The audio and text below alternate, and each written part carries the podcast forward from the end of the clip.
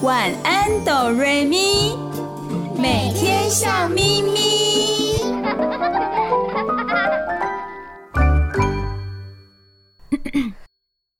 准备好了吗？我们要开始喽！预备备，开始。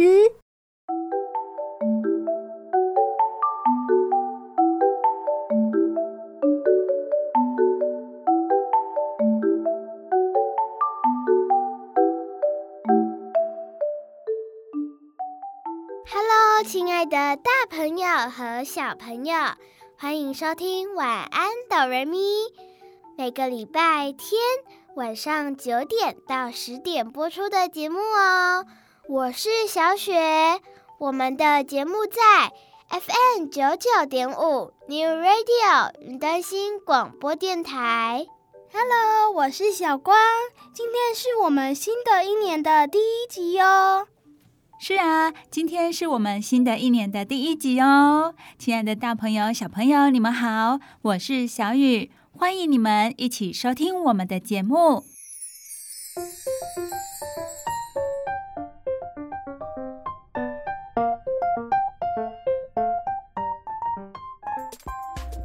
这三天的连假，大家玩得开心吗？相信这样三天连假的休息以及玩乐，大家都充饱了满满的电，迎接新的一个礼拜的到来。除了大朋友期待放假之外，我相信小朋友也非常喜欢放假，因为放假可以做自己喜欢的事情，不受老师以及学校的拘束。有许多学校下个礼拜就要期末考了，期末考之后是我们小朋友最期待、最喜欢的什么呢？寒假。对啊，就是寒假。小朋友们，寒假即将到来，你们有计划好要做什么事情了吗？要去哪里玩，还是要做什么样的学习呢？我先来问问我身旁的小光和小雪好了。小雪，你先来。你有想过寒假期间要做哪些事情吗？有啊。哦，那很好哦。你对自己的生活很有规划呢。你要做什么事呢？我们家有安排要去台东哦。哇，原来小雪家是安排要去台东旅行哦，很棒哎！祝你玩得开心哦。谢谢小雨。如果有好吃的，我也会买给你吃哦。好啊，好啊，谢谢你哦，一定要记得哦。好，接下来是小光喽。小光，你对于即将到来的寒假有什么样的计划呢？想要出去玩，像小雪一样，还是要学什么样的东西？目前我还没有计划，现在正准备期末考。哦，我知道了，因为小光是高年级的小朋友。考试对他来说压力比较大，所以他现在所有的时间呢，都在准备期末考。小光、小雨为你加油哦！你一定可以拿到好成绩的。谢谢小雨。如果收音机前的小朋友，你的课业压力也比较大的话，小雨也祝福你可以通过考试，而且拿到很好的成绩哦！考试顺利。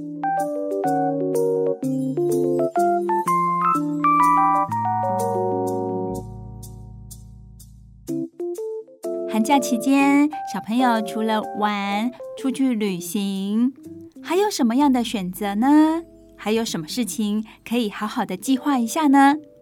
寒假期间，小朋友虽然放假，但是大朋友，绝大多数的大朋友仍然要上班哦。大人是没有寒假可言，他们有过年的假期，但是其他的日子还是得上班的。那么，面对小朋友放假，有的大朋友没办法照顾小朋友，那有没有其他的选择呢？有的，其实可以帮小朋友报名参加冬令营。有许多单位、许多机构在寒假啊、暑假都有帮小朋友办一些冬令营的活动，甚至是学校里面也有哦。如果亲爱的大朋友，你担心你的小朋友在家没有事情可以做，有时候甚至呢会一直长时间的接触三 C 产品，那如果有这样的担心的话，冬令营真的是不错的选择。那么冬令营到底有哪些好处呢？可以让小朋友学习到什么东西？锻炼小朋友哪些方面的能力？今天小雨、小光和小雪就在节目当中跟大家分享，提供给大朋友、小朋友来参考。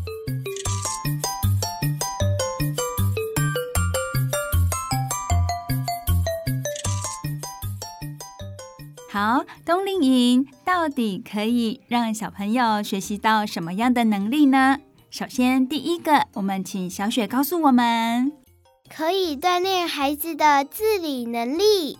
平常都是阿公阿嬷、爸爸妈妈照顾小孩，小孩除了学习看书之外，其他的大人都已经准备好了。但是到了冬令营就不一样喽，小朋友必须自己照顾自己，带队的老师不是保姆，所有基本的生活技能，小朋友要学着自己做。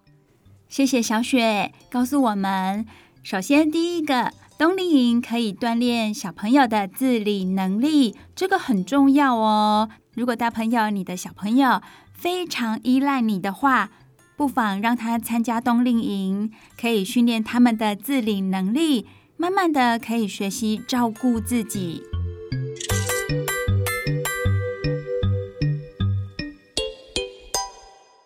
再来第二点，我们请小光告诉我们，可以让小朋友锻炼交际能力。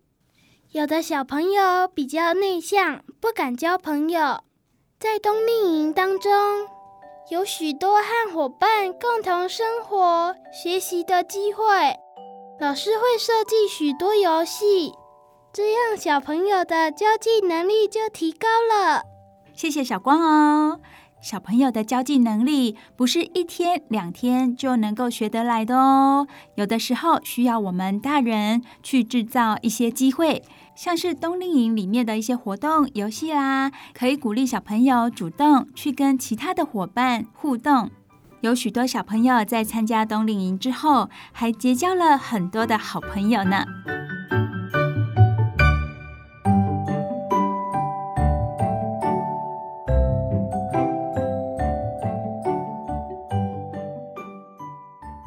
冬令营，它还可以锻炼小朋友什么方面的能力呢？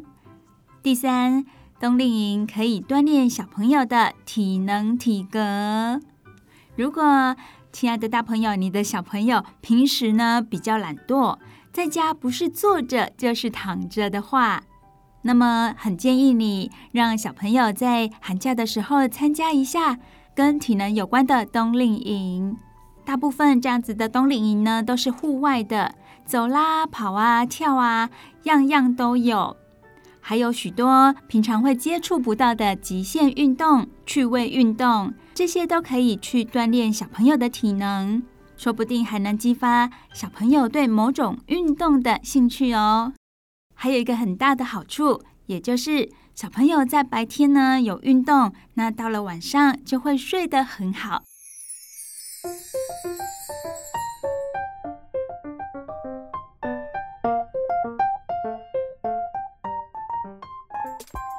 参加冬令营还有最后一个好处哦，让小雪来告诉大家是什么样的好处呢？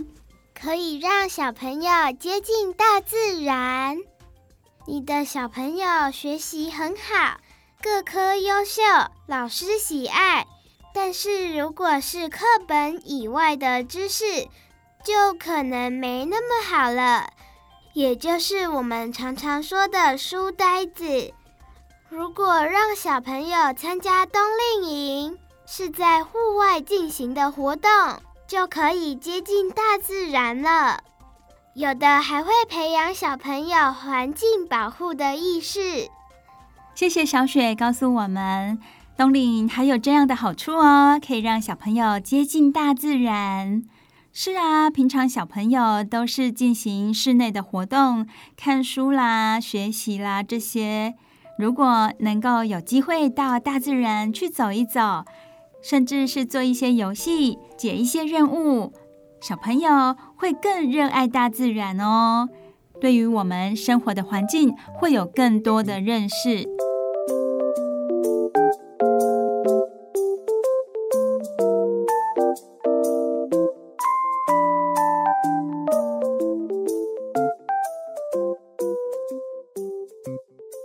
分的大朋友都会觉得说：“诶，夏令营、冬令营这种训练营呢，应该都是付了钱，让小朋友在那里玩耍、玩一玩而已。”其实不是的，许多单位都有做了很好很好的规划，可以让小朋友边玩边学习。有刚刚我们分享的这些能力，我相信小朋友会成长得更多。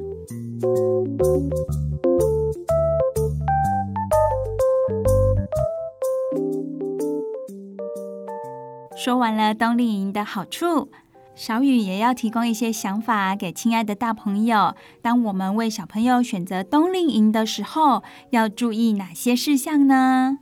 这些很重要哦，因为是关于小朋友的安全问题。好，第一个是要看机构的安全程度，安全问题是所有大朋友考虑的第一要项。所以，办理冬令营的机构，一定要是正规的、有多年组织、操作学生活动经验的教育机构才行哦。而且，整个活动的组织过程要有严格的培训，考核的专职辅导老师以及专业的授课老师也是很重要的。如果这个冬令营它的活动是需要住宿的，那么住宿的场地必须要是安全的。亲爱的大朋友也可以到现场去查看一下，确保小朋友住宿的安全。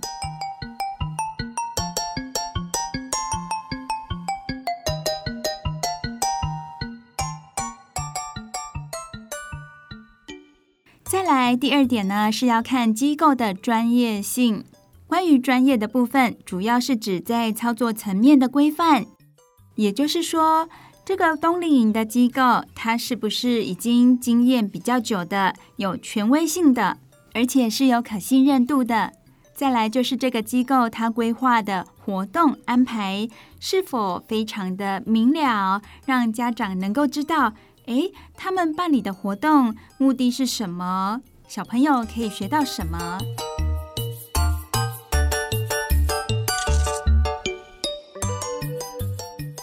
来，第三点是要看小朋友的兴趣。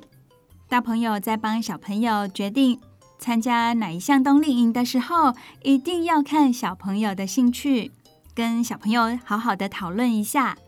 因为真正去体验的是小朋友，不是大朋友。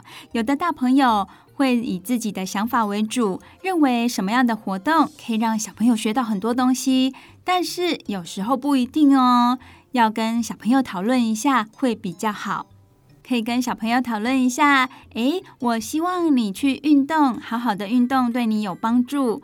如果小朋友也愿意的话，当然是最好的。那如果小朋友他坚持不要的话，我们也没办法勉强他，因为参与活动的是他。如果在活动的过程中他很不愉快的话，就不是我们想要达到的目的了。第四点是要看课程的内容。大朋友可以看一下，诶，这个活动里面他安排的是不是能让小朋友接触到更多新鲜的事物，做一些平常没有看过或者做过的事情，可以让小朋友感受充实的经历，拓展他们的眼界哦。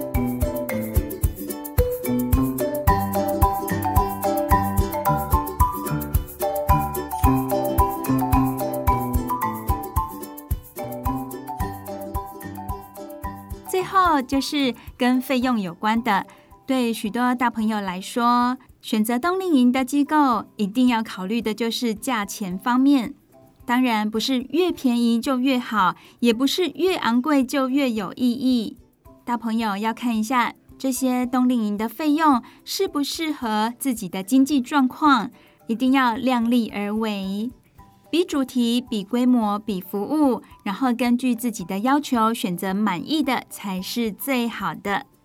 冬令营可以让小朋友更独立、勇敢、自信、乐观、主动、感恩、无私，有这么多好处。时间以及经济能力允许的话，不妨让小朋友报名参加冬令营。有许多单位、许多机构，甚至是学校都有冬令营的活动。大朋友有空的话，也可以上网查询。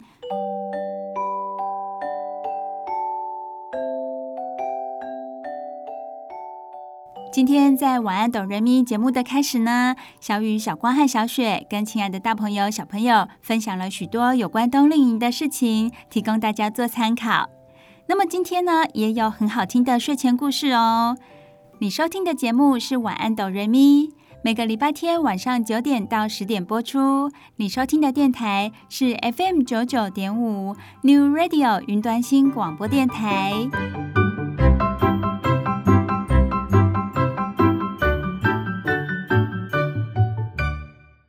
不要走开，我们马上回来哦。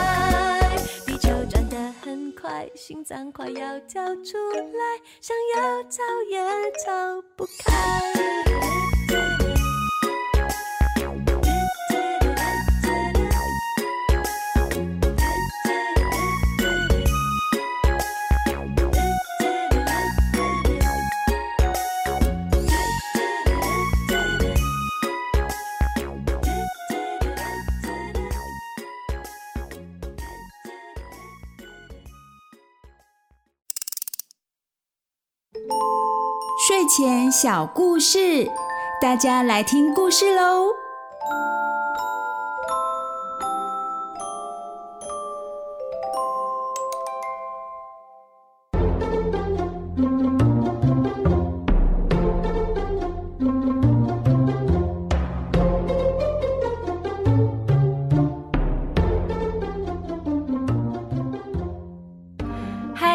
的大朋友、小朋友，我是小雨，欢迎收听每个礼拜天晚上九点到十点播出的《晚安，哆瑞咪》。你收听的电台是 FM 九九点五 New Radio 云端新广播电台。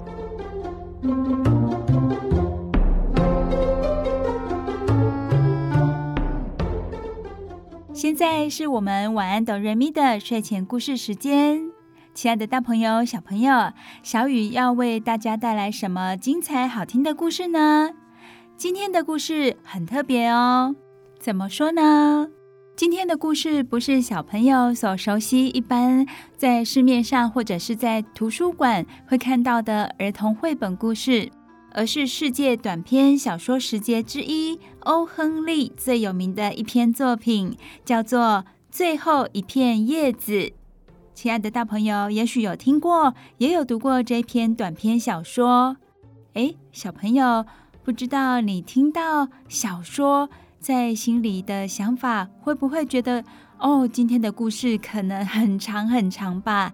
因为一般来说，小说在我们印象当中都是很多文字、很多段落的。别担心哦，今天的只是短篇小说，而且呢，它是充满爱的故事，非常的有意义。所以小雨在今天想要跟大朋友、小朋友来分享，让我们大家一起来阅读这篇世界非常著名的短篇小说《最后一片叶子》。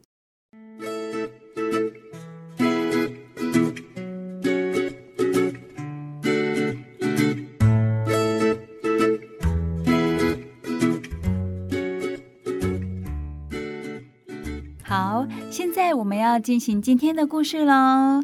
首先，小雨跟大家介绍一下这本书的封面，就如它的故事名字《最后一片叶子》一样，书本的封面呢，有一片叶子，红色的枫叶，它看起来不太完整，有一点点破碎。这片叶子长得很美丽，它曾经充满了生命力。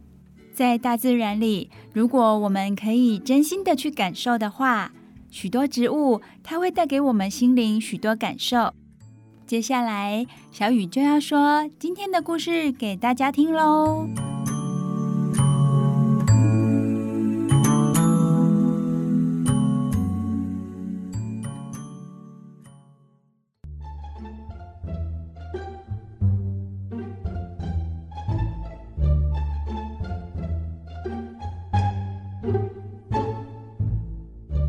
美国纽约市华盛顿广场的西边，有一片住宅区，叫做格林威治村。那里的街道弯曲交错，像迷魂阵。什么迷魂阵呢？简单的来说，就是很像迷宫一样。小朋友知道迷宫吧？有时候我们走进去，不一定能走得出来，因为太多交错的地方了。方向感比较不好的人，有时候要花多一点的时间才找得到出口。陌生人到了这个格林威治村，通常都会迷路。许多生活穷困的画家都喜欢在那里聚居，住在那里。一来是因为房租很便宜，二来是容易躲债。如果这个人他欠别人很多很多的钱，通常都会来这里躲债。因为这个缘故，这一片住宅区就变成了一个画家村。小雨看到书本的这一页呢，哇，这个画家村住了蛮多人的，蛮热闹的哦。翻到下一页之后，画面呈现的是画家村里一户人家里面的布置。还有里面住了哪些人？他们的家具和他们的穿着看起来不是那么富有，不过他们的脸上都充满了笑容，看起来很温馨。好，我们故事接下去喽。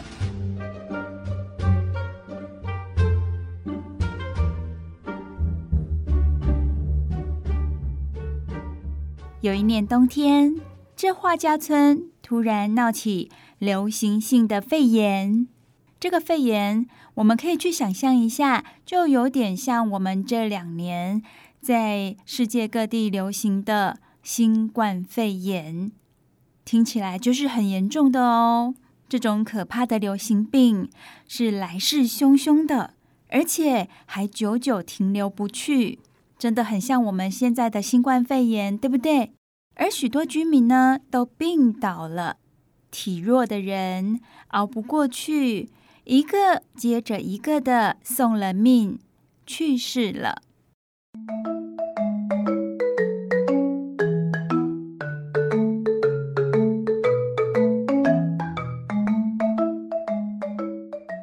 住在画家村里的巧巧和苏苏都是女画家，他们还是好朋友呢。他们两个合租一座砖造楼房的顶楼，当作是画室。巧巧的体质很弱，偏偏也染上肺炎了。她躺在床上奄奄一息，好朋友苏苏尽心地照料她，一刻也不敢离开。巧巧的身边，他很害怕肺炎会夺走巧巧的性命。有一天，医生偷偷的对苏苏说：“你的同伴病情险恶，怕会熬不过去，能不能过关，现在就全靠他自己了。如果他够坚强，相信自己不会死。”还想好好活下去，那么也许会出现奇迹。医生的意思就是说，如果巧巧呢，她可以有坚强活下去的意志力，说不定她可以战胜肺炎，而能够好好的活下去。到底巧巧有没有这个意志力，好好的活下去呢？我们赶快看接下来的剧情哦。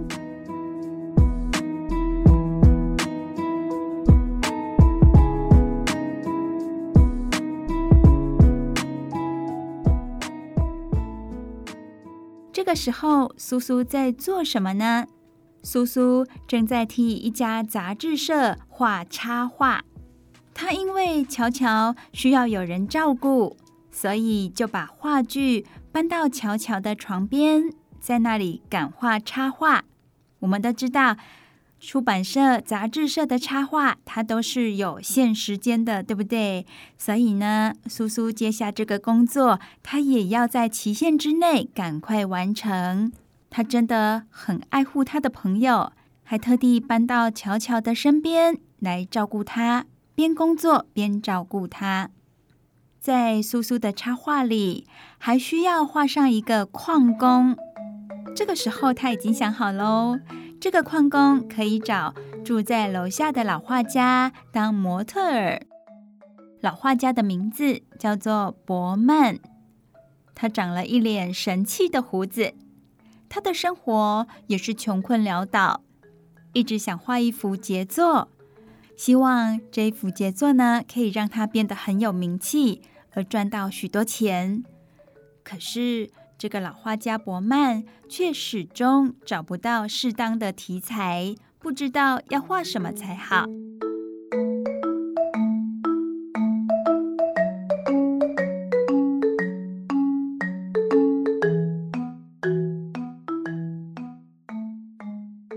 日子一天一天过去，躺在床上的巧巧身体已经很虚弱了，她眼睛。睁得大大的，望着窗外邻居砖墙上的一棵老树，他有气无力的念着：“十二、十一、十九。”过了一会儿，他又说：“八、七、六、五。”苏苏在旁边听到了，就问他：“这是怎么回事啊？他在数什么呢？”乔乔说：“树上的叶子快掉光了，现在只剩五片，我活得很累了。最后一片叶子掉落以后，我也要走了。”苏苏说：“你不要胡思乱想啦，你一定会好起来的。叶子是叶子，你是你。快闭上眼睛休息休息，让我把插画赶完，拿了稿费，好给你多买几只鸡，补补身子。乔乔确实也累了，就闭上眼睛，昏昏沉沉的睡了过去。苏苏真的是乔乔很好的朋友耶。他画插图，拿到稿费，全心全意的，就是要好好的照顾他的好朋友乔乔。苏苏走到窗边，看那树上的叶子，果然只剩下五片了，在冷风中抖抖索索的，眼看就要随风飘去。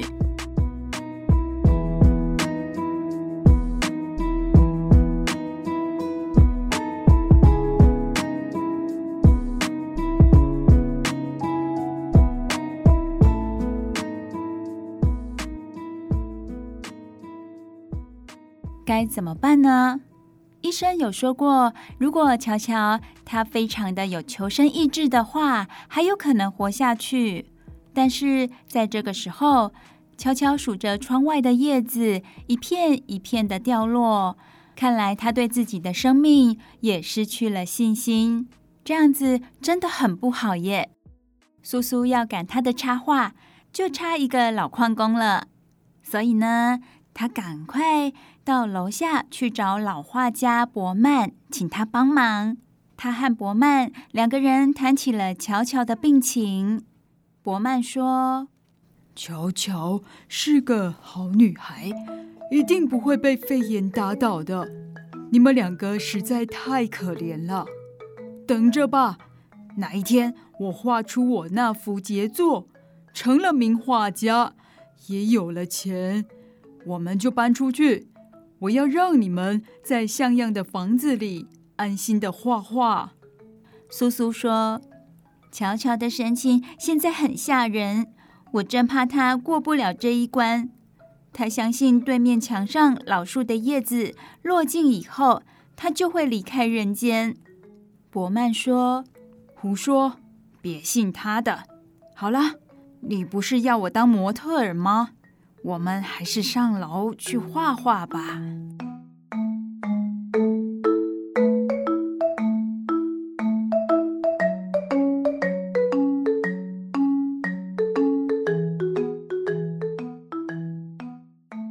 伯曼和苏苏到了楼上，看着对面墙上老树的五片叶子，正在那里跟风雨挣扎着。外面风那么的强劲。雨又是那么的大，五片叶子一定挨不过今天晚上的。苏苏和伯曼两个人的心里都很惊恐，也很着急。苏苏开始画老矿工喽，他请伯曼坐在那里当模特儿。伯曼神情非常严肃，不发一语的，像是正在下一个重大的决定。不久之后，伯曼他双眼炯炯有光，脸上焕发出一种说不出来的光彩。苏苏有注意到哦，伯曼他平常是很少有这样子的风采，他的心里也感到非常的惊讶。诶，好奇怪哦，到底伯曼他在想什么呢？为什么突然脸上充满了光彩？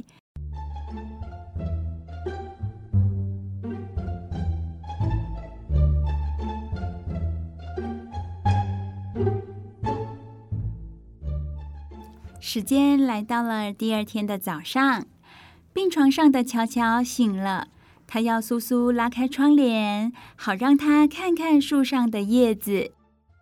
窗帘拉开以后，两个人同时看到叶子经过一夜风雨的吹打，并没有全部掉光耶，树上还有最后一片叶子，仍然牢牢地抓住枝条不放。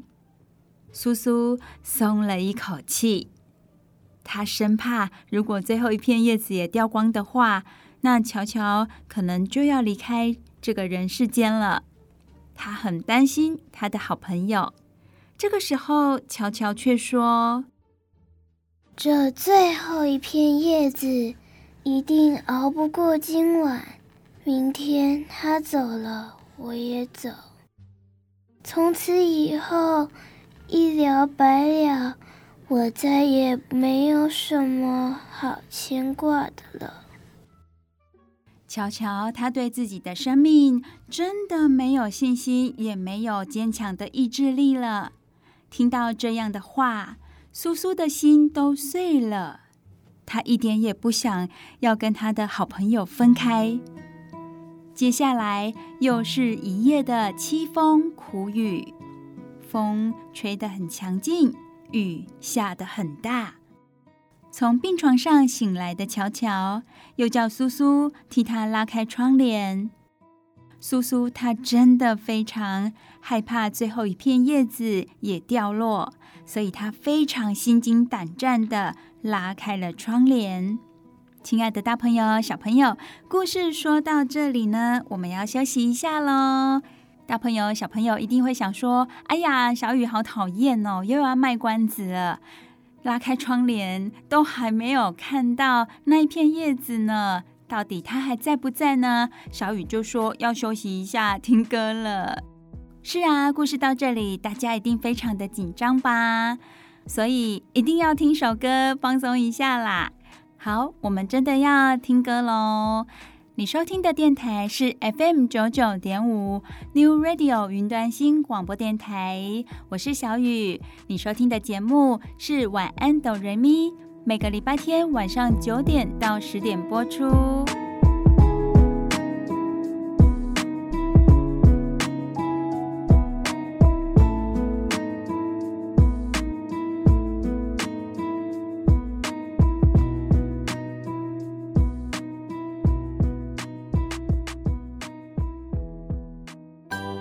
走开，我们马上回来哦。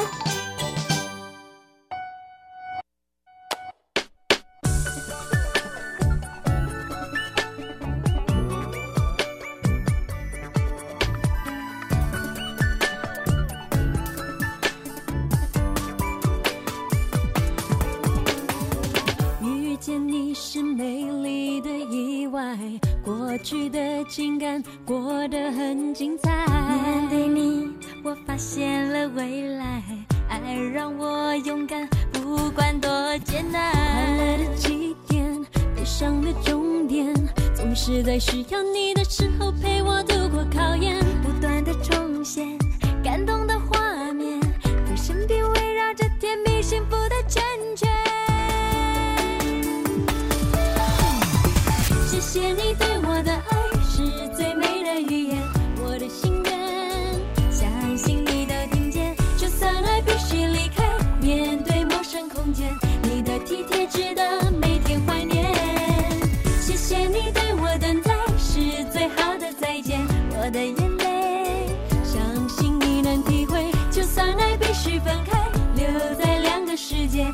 誓言没有保存期限，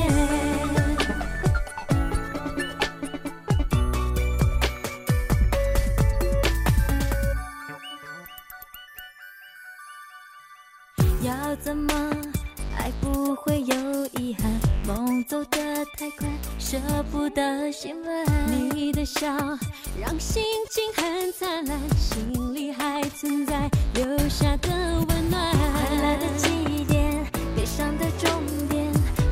在需要你的时候陪我度过考验。不断的重现，感动的画面，在身边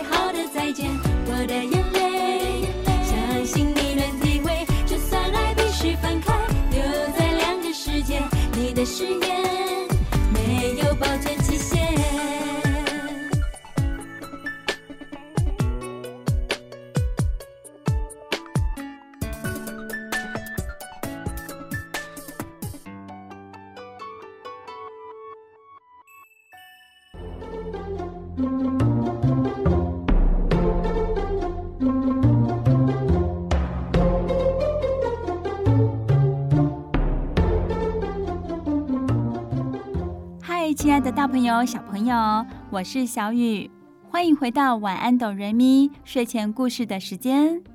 这里是 FM 九九点五 New Radio 云端新广播电台。我们的节目晚安哆瑞咪是每个礼拜天晚上九点到十点播出哦。现在呢，小雨要继续为大家说今天的故事了。今天的故事是一篇短篇小说。非常有名的短篇小说是欧·亨利写的《最后一片叶子》。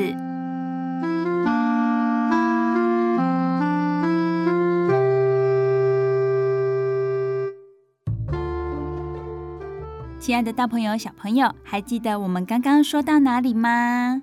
乔乔和苏苏是一对非常要好的朋友，他们都是画家，住在画家村里。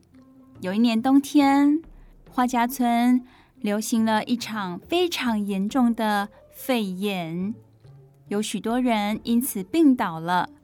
而不幸的是，乔乔也染上了肺炎，他病得非常的严重。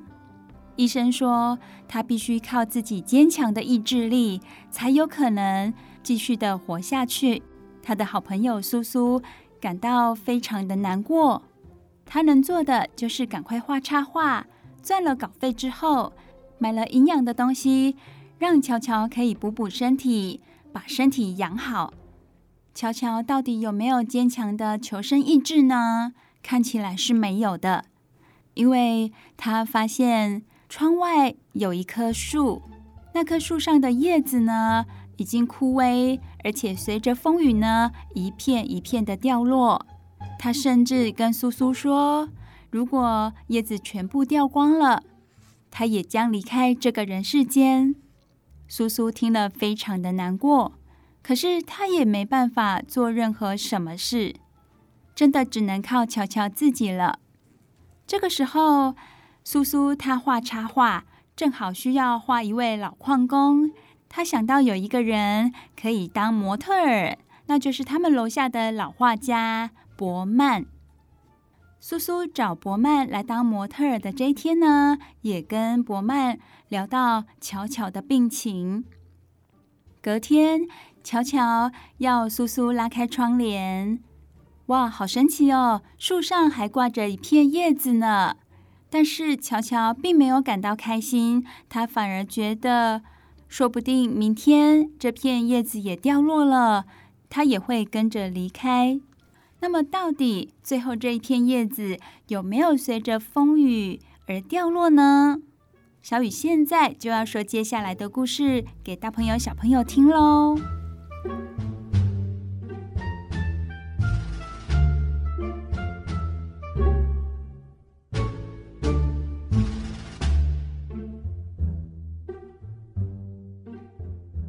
乔乔要苏苏替他拉开窗帘。心惊胆战的苏苏拉开了窗帘，哇！那最后一片叶子仍然牢牢地抓住老树的枝条，坚强地活着耶。苏苏发出了一声欢呼，乔乔也看呆了。好神奇哦！这片叶子充满了生命力。相对的，乔乔的脸上也开始有了生气，浑身焕发着一种活力。他说：“我就像那最后一片叶子，是风雨打不倒的。苏苏，这几天一定把你累坏了，我真不应该。我是一个坏女孩，把你害得好惨。快把镜子拿给我。”我也该好好梳洗梳洗了。相信我，我会好好活下去。病好了，我还要到意大利去画风景画呢。听到这一番话，苏苏也很开心哦。她赶紧为乔乔炖了鸡汤。乔乔一直赞美鸡汤味道很好。两个好朋友高高兴兴地过了一天。平平安安的度过了一夜，这听起来真的很棒耶！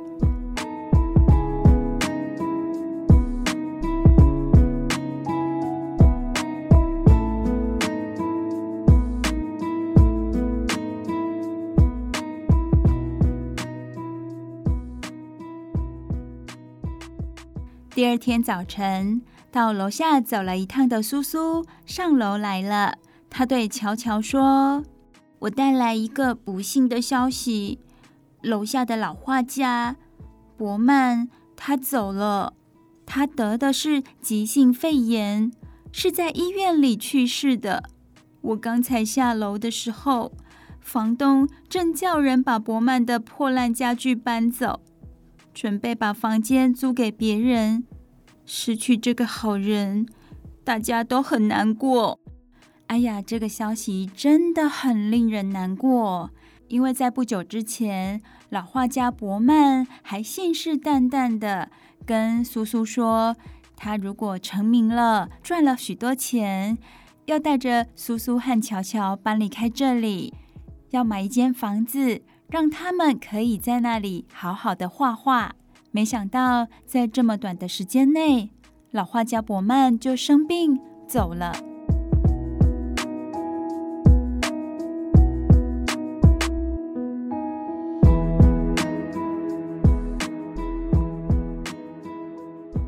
心肠很软的乔乔听到伯曼去世的消息，他双眼闪耀着泪光。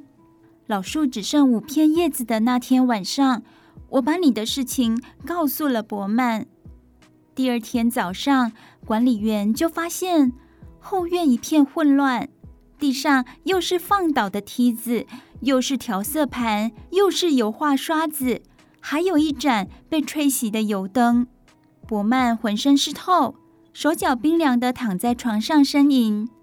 大家都不知道他在狂风骤雨的深夜出去做什么，但是我是知道的。乔乔，你也应该知道了吧？伯曼是在最后一片叶子掉落以后，为了你，冒着大风雨出门，爬上高高的梯子，在砖墙上画了那一片永不掉落的叶子。你还记得吧？他一直想画一幅杰作，现在真的完成了。只是谁也想不到，这幅杰作却是画在邻家的砖墙上。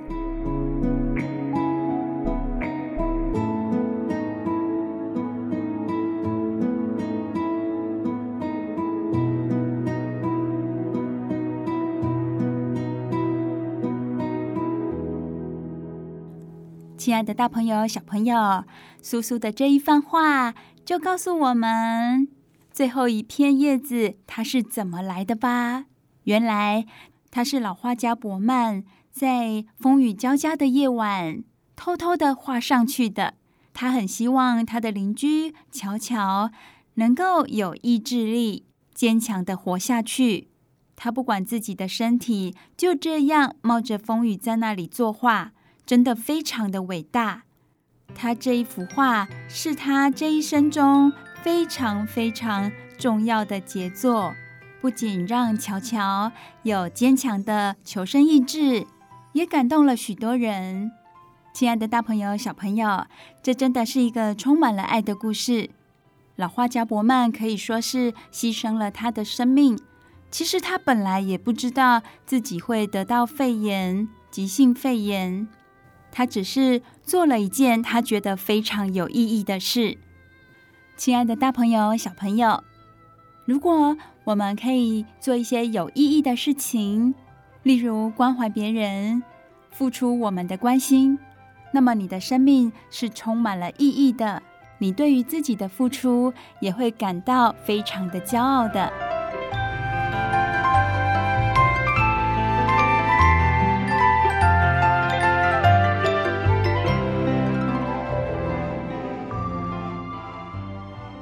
欧亨利最后一片叶子这个故事，小雨已经为大家说完喽，希望你们会喜欢。你收听的是每个礼拜天晚上九点到十点播出的《晚安，哆瑞咪》，小雨都会在这里说好听的故事给你们听哦。这里是 FM 九九点五 New Radio 云端新广播电台，我们要休息一下，听歌喽。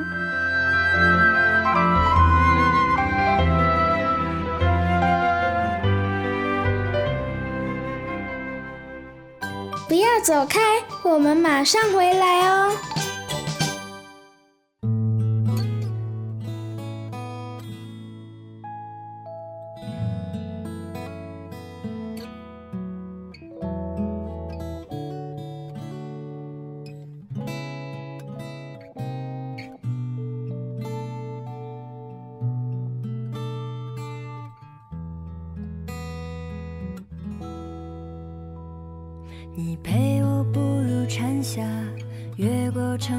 喧嚣，歌声还在游走。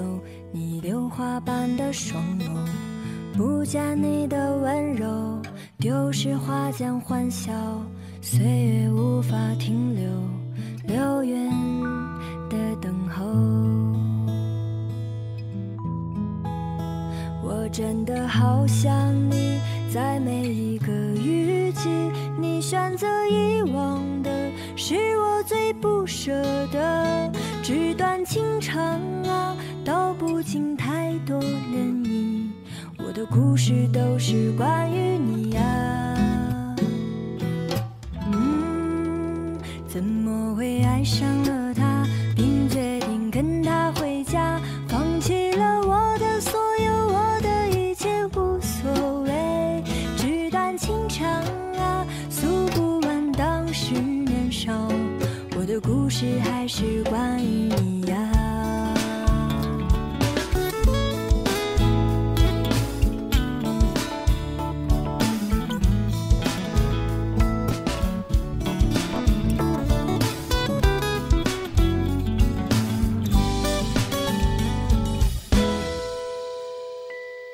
你陪我步入蝉夏，越过城市喧嚣，歌声还在游走。你榴花般的双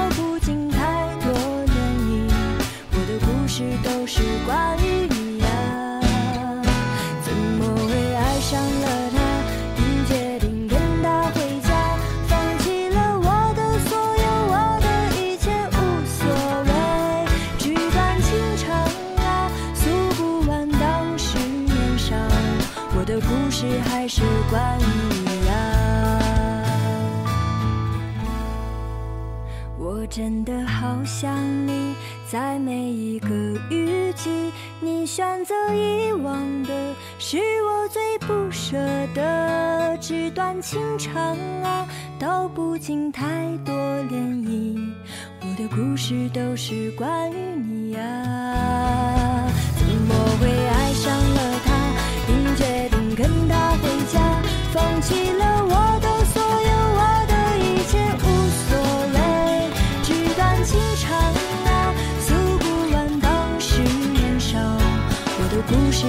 是关于你啊，我的故事还是关于你呀。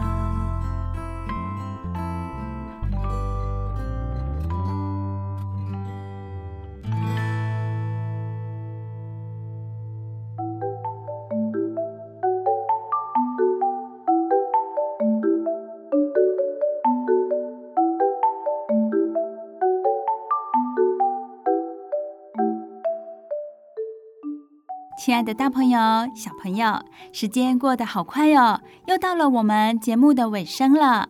我是小雨，你收听的节目是《晚安，哆瑞咪》，每个礼拜天晚上九点到十点播出的节目哦。只要你今天收听《晚安，哆瑞咪》，保证你接下来的礼拜一到礼拜六每天都会笑眯眯哦。下礼拜天也要记得收听哦。这里是 FM 九九点五，没错，要记得收听哦。大朋友、小朋友，小雨、小光和小雪爱你们哦。我们晚安，拜拜。大家晚安，拜拜。晚安，拜拜喽。